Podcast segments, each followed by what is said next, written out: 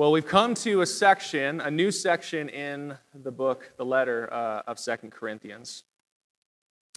And several times throughout this series, as we've marched our way through this letter, Ben has paused to give a little bit of context, historical, situational context, because when you read this letter, number one, it can seem to jump around a little bit because Paul's writing into a specific occasion.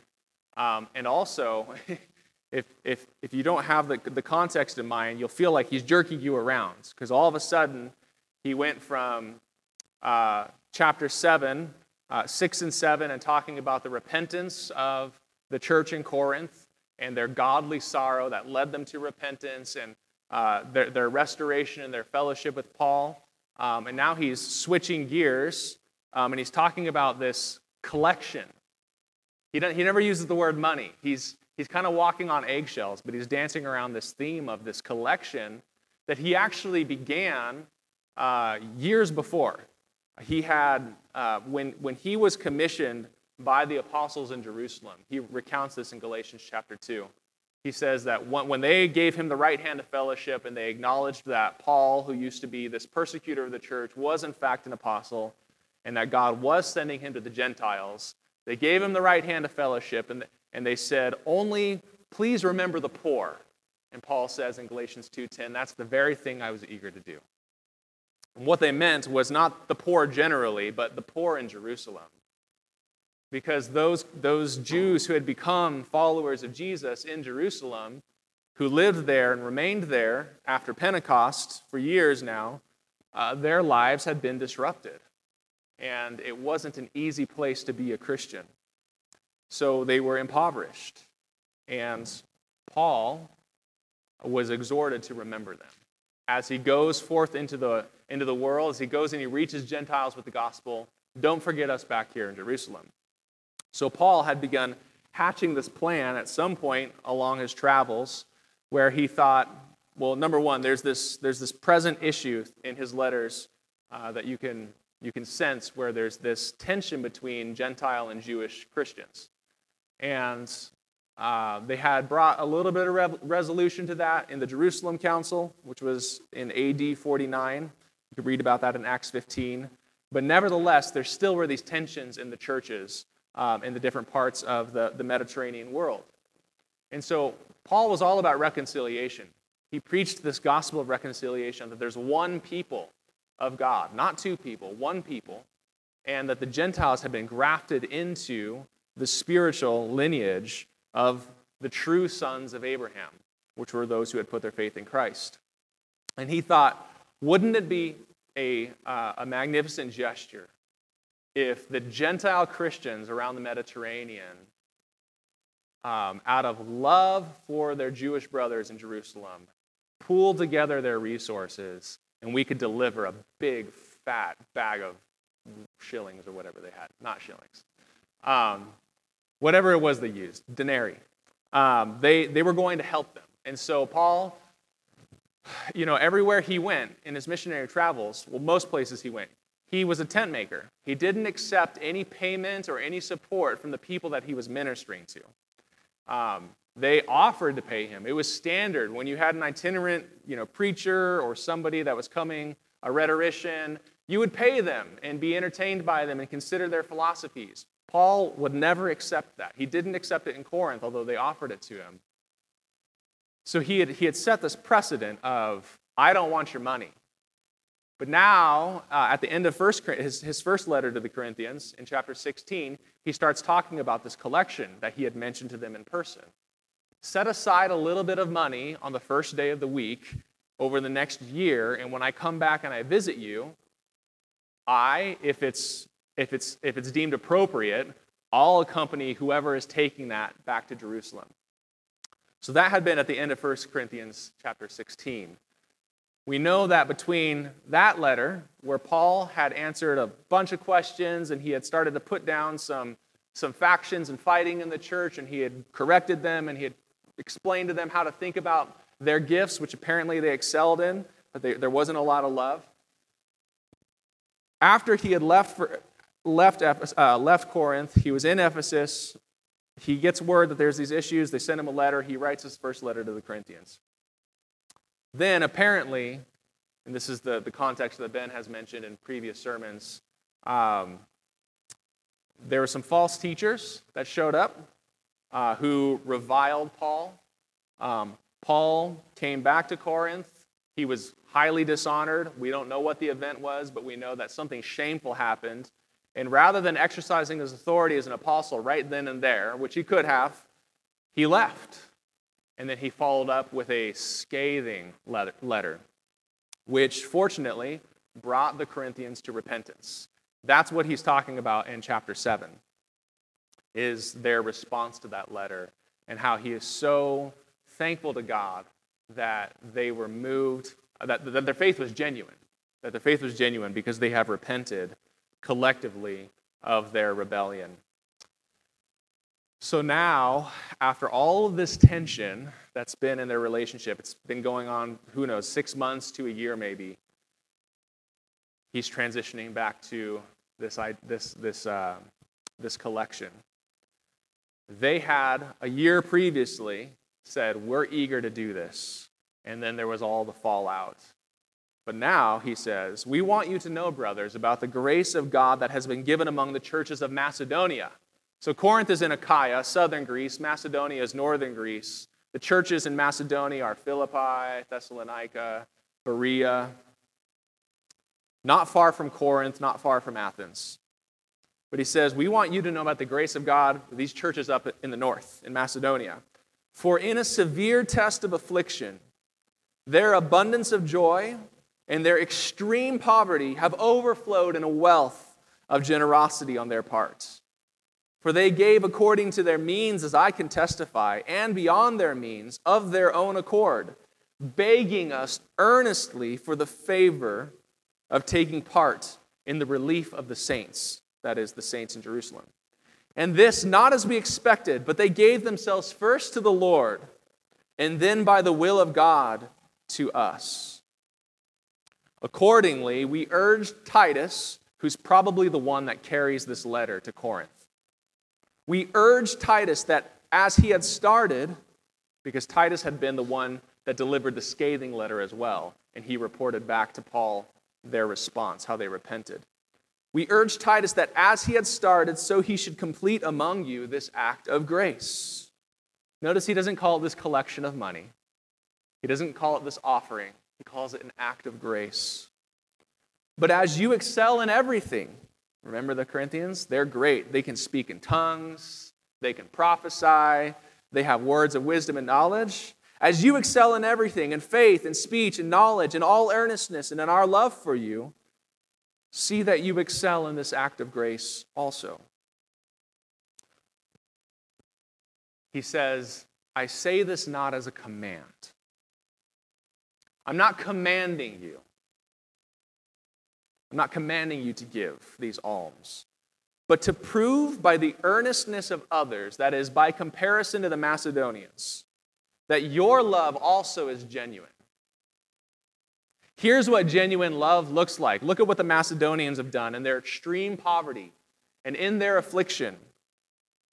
They have given beyond their means, begged for the privilege of doing so. They were begging to be benefactors to the saints in Jerusalem. It may be that they were just as needy, but they insisted that they participate because they thought, as Paul explains later, it's only fitting that we who have received the spiritual blessings of the Jews in Jerusalem would share our material blessings back with them.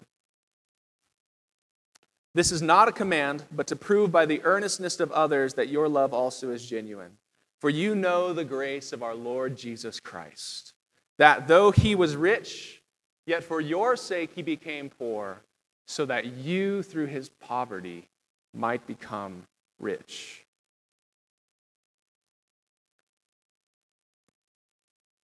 We'll come back to that in a moment. Let me clarify in case it needs clarification. This passage, which is about giving, the giving in this passage has nothing to do with tithing. This is not one of those sermons. But the New Testament actually doesn't talk about tithing terribly much. So I did want to offer a little bit of instruction on it. just because occasionally it's good for the church to be reminded. What is tithing and why do we do it? So this is an aside. This is not rooted in this passage, although there's probably some applicability. But a brief word, a brief aside on tithing. Tithing predates the law. Tithing is not something that was established by the Mosaic Law. It was codified in the law in multiple places, beginning in Leviticus. But prior to the giving of the law in the Old Covenant at Mount Sinai, tithing was something that was done just after the fall, when Abel tithed of the first fruits to the Lord. He gave the best of his livestock to the Lord. And then Abraham, when the Lord delivered Abraham's family, he tithed 1/10 of everything to the priest of the Most High God, Melchizedek. You can read about that in Genesis 14. Later, when God reissues and affirms his promises to Jacob, as Jacob is fleeing to Laban, and God says, I'm going to give all the promises that I gave to Abraham, and then I reiterated them to Isaac, I'm going to give them to you. Jacob responds and says, if you will do that for me, Lord, I will give you a full 1/10 of everything that you give to me. And then you get, several hundred years later, the codification of tithing in the law. In the New Testament, Jesus mentions tithing while the people are still under the Old Covenant. He says, you should have kept your tithing, but you should also practice mercy and justice. Tithe your mint and cumin and dill. You should maintain that because it's lawful, but you should also understand what is the heart that God cares about. And then the Abraham episode is brought up once again in the book of Hebrews. And in Hebrews, the author of Hebrews, I think it was Paul, might have been someone else, the author of Hebrews says something really interesting. He says, Abraham, in tithing to Melchizedek, was showing that Melchizedek was superior to Abraham and that Melchizedek's priesthood was superior to the priesthood that came from Abraham's loins, meaning the Aaronic priesthood, because Levi was a great-grandchild of Abraham. So this principle of tithing in the New Testament, you might say would be, we tithe to our high priest after the order of Melchizedek, Jesus, just as Abraham did. We participate in that same honoring of God's high priest.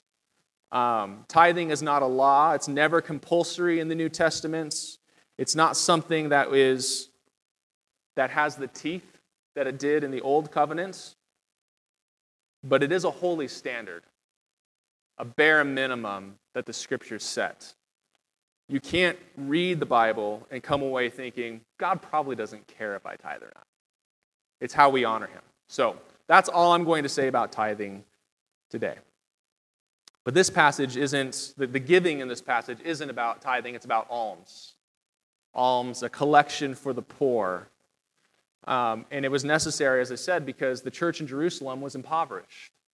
And it was necessary also in Paul's mind as an act of love from the Gentile believers to the Jewish believers. It was a demonstration of their unity.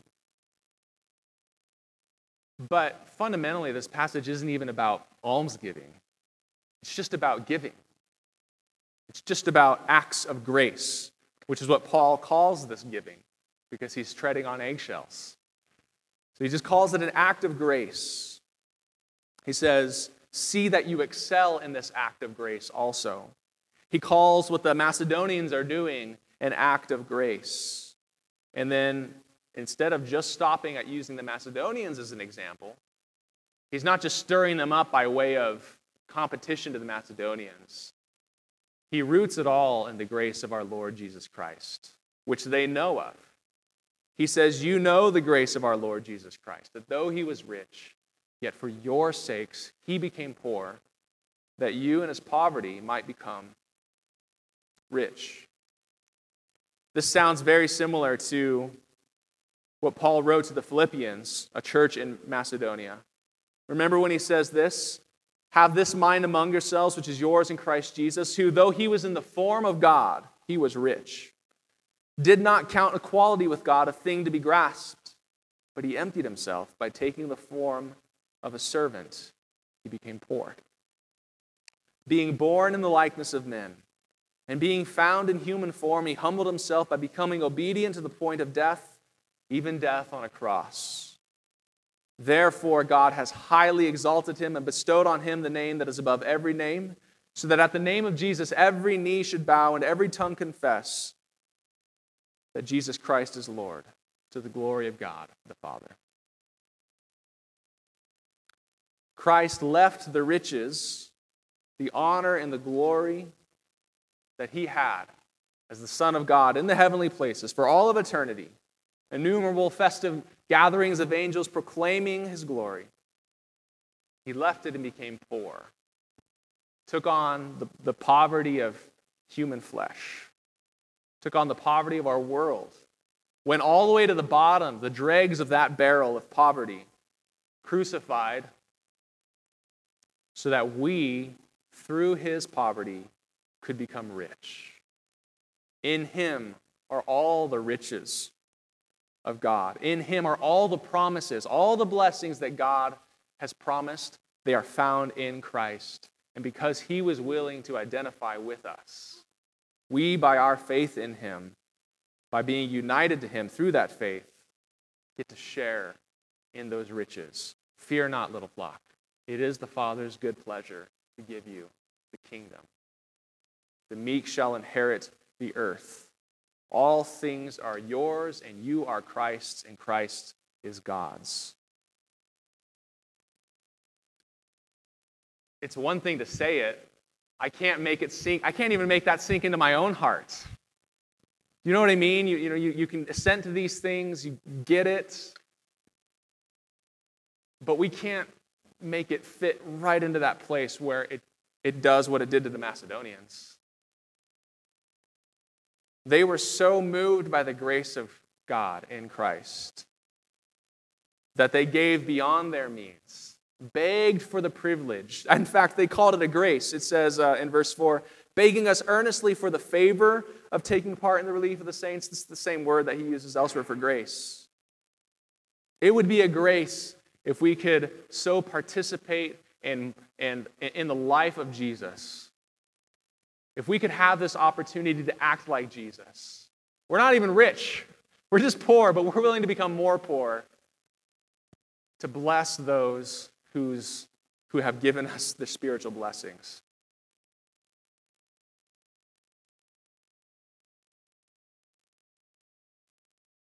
As I was asking the Lord, what is it from this passage that you have for us? Because I think I was having a hard time hearing anything, because I think we're doing better than the Corinthians were, frankly. They had a lot of issues. And from my vantage point at least, thinking about this church collectively, when there's a need, this church rises and meets it. And not just from within the body. I think of our Rwanda fundraiser that we did a few months ago. I think about when we give alms during Advent or during Lent. Think about when this church is called upon administratively, we give. 50% of the church's income is given away. But then also individually, it seems that this church rises up. So there's not really an opportunity for me to stand in the same spirit of Paul with a church like the Corinthians and say, look at how amazing these guys are. Now, individually, maybe the Lord is speaking to you. Maybe individually, there's some conviction. You might have seen, for example, our brother Cedric's story was it in Christianity Today? I haven't read through it yet. But a lot of people are going to read that story if they haven't already. And this is the same thing you might experience when you read a biography of some incredible saint, such as Cedric. And you go, man, I would love to have a life characterized by the grace and the commitment to Jesus that person does, right? And their example, it stirs you up. Paul wanted the example of the Macedonians to stir up the Corinthians, who were blessed in every way visibly above the Macedonians. And yet, Paul was not sure if their love was genuine, except that he was confident that they were, but he didn't want to be embarrassed if he showed up and the collection wasn't ready, hence the letter. Prove that your love is genuine. If you have received grace, the telltale sign of receiving grace is that you give grace. And notice this, it's not a command. Paul knows that this collection, this offering, it can only be born of grace. There's no exaction happening here. You know, he's not showing up and pestering them and threatening them or holding over their prior promise over their head. He's, like I said, he's kind of treading around this issue and hoping that God's grace is real to them, so that they are moved to participate in this act of grace. And the same is true for us. Back to Cedric. Cedric's received a lot of grace. And if you know him, and if you know him personally, or even if you know him from a distance just by reading his story, you know he is a man overflowing with grace because he has received it. So, as I asked the Lord, what is it that you have to say to this people from this passage this morning? It would have been nice in some ways if it just perfectly lined up with the situation. That would have been bad in other ways. So I'm thankful for that. And here's where I've come to. This is what I feel like the Lord wants to say. Or maybe that he wants to ask. Because Paul says, you know the grace of our Lord Jesus Christ. And I think the question that I dare to ask is, do I know the grace of our Lord Jesus Christ? Do you know the grace of our Lord Jesus Christ? Do you know it recently, maybe? Do you know it very personally? Do you know it with fear and trembling? Do you know the grace of our Lord Jesus Christ for you by name?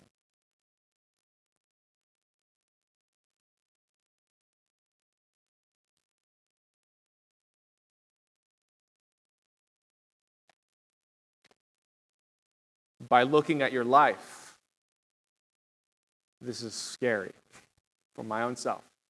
By someone looking at your life, would they say that you know the grace of our Lord Jesus Christ, who though he was rich, yet for your sake became poor? Proverbs 27, verse 19 says, as in water, face reflects face, so the heart of man reflects the man. Whatever is in a man's heart is going to come out. It's going to be reflected in his countenance. It's going to be reflected in his life. You can say something else is inside, but a tree is known by its fruit. Do you know the grace of our Lord Jesus Christ? I think that I know most of you, and I would say yes. Yes, you do. But I will also say that you and I, every one of us, individually and by household and collectively, would do well to know it more. And I know that the Lord wants us to know it more. So I want to invite you to seek the Lord with me. And this is an invitation for the whole church. As we head into this fall, it's right around the corner, it's a month away, we're going to be doing what we've been doing the last several years, where we commit to reading the scriptures together in varying sized groups. Could be 2 to 3 people, could be bigger. But reading through the New Testament together. The New Testament is the New Covenant. It's the letters and it's the scriptures that are written to the New Covenant people of God and for the New Covenant people of God. They are full of grace. The Macedonians knew the grace of God. when Paul wrote to one of those churches, the Thessalonians, in 1 Thessalonians, he says this, "We know, brothers, loved by God, that he has chosen you because our gospel came to you." When we came to Macedonia and we preached, our gospel came to you not only in word, but also in power and in the Holy Spirit and with full conviction. Paul evangelized the Thessalonians right before he went to Corinth. Philippi, Thessalonica, Berea, and then he was down to Athens and then Corinth, all on the same journey within a matter of months. In the Thessalonians, it had produced fruit because they hadn't just been exposed to the word. When Paul came preaching, the preaching was accompanied in the power and the Holy Spirit, and it wrought full conviction in them. They knew that this was the grace of God. And so he says this to the Thessalonians. He says, "Finally, brothers," this is chapter 4, verse 1 of 1 Thessalonians, "we ask and urge you in the Lord Jesus," and this is what I would ask of you, "that as you receive from us how you ought to walk and to please God, just as you are doing, that you do so more and more." You're already doing it. Do so more and more. I don't feel a need for rebuke. I don't have that sense, so I'm not offering rebuke. I just want to offer an exhortation and encouragement that you would do so more and more, that you would participate in the grace of God. That certainly touches money, but it also touches everything else. God's grace became incarnate in Jesus Christ, and his grace in our lives will become incarnate in every part of our lives. What we do with our time, what we do with our money, what we do with our bodies.